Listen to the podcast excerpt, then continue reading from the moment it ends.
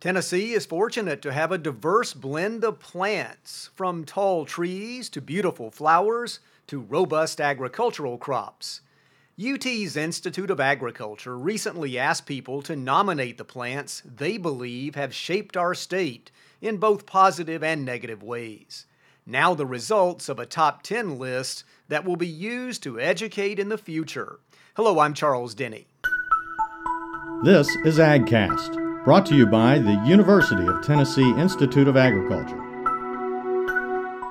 More than 600 people surveyed, and the nominations are in. A top 10 list that grows on you. UT's Institute of Agriculture wanted to know the top plants that have shaped Tennessee. The volunteer state has a rich diversity of horticulture, trees, and crops, and plant scientists Natalie Bumgarner and Andy Pulte worked to compile the list. Uh, and so we're really excited about that. That's forthcoming. Uh, but we're going to use these plants as the lens that we look through to teach a variety of subjects. Uh, so if you look at this list of plants, uh, you can break them down, and there's a lot of different subjects, history, culture, that you can teach people just by looking through the lens of these plants. Pulte talks of how all this information came together.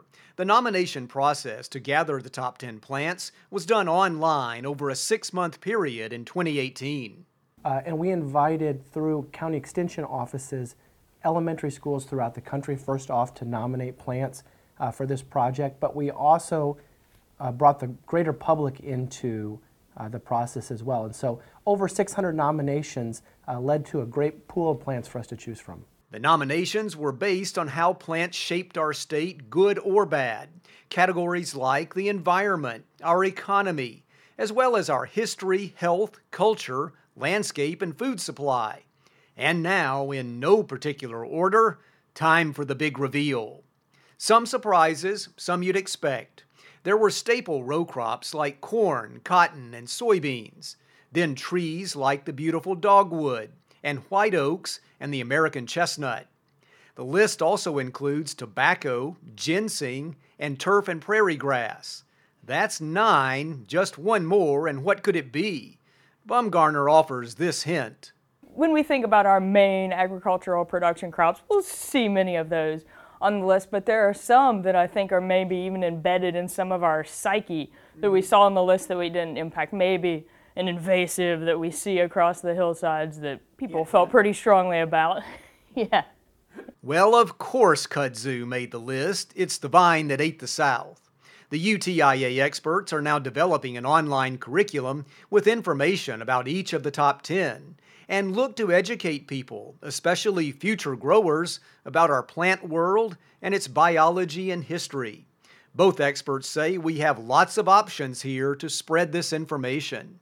Right, yeah. So, a lot of the fun things that we have planned to come out of this project are curriculum for students that can touch on certainly the economic the agricultural elements, but also history and culture and the way that these plants have shaped the state in which we live. So we want to have some materials that can be used by 4-H agents, that can be used by Master Gardener volunteers who work with youth and teachers to be able to um, go right into the classroom with this type of content.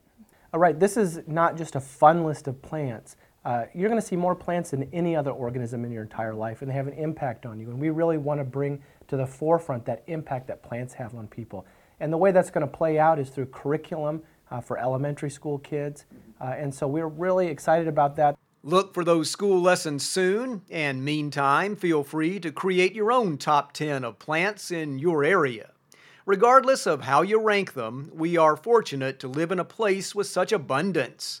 Tennessee plant life, beautiful, productive, and impactful. Thanks for listening. I'm Charles Denney. For more real life solutions provided by the UT Institute of Agriculture, go to our website at ag.tennessee.edu.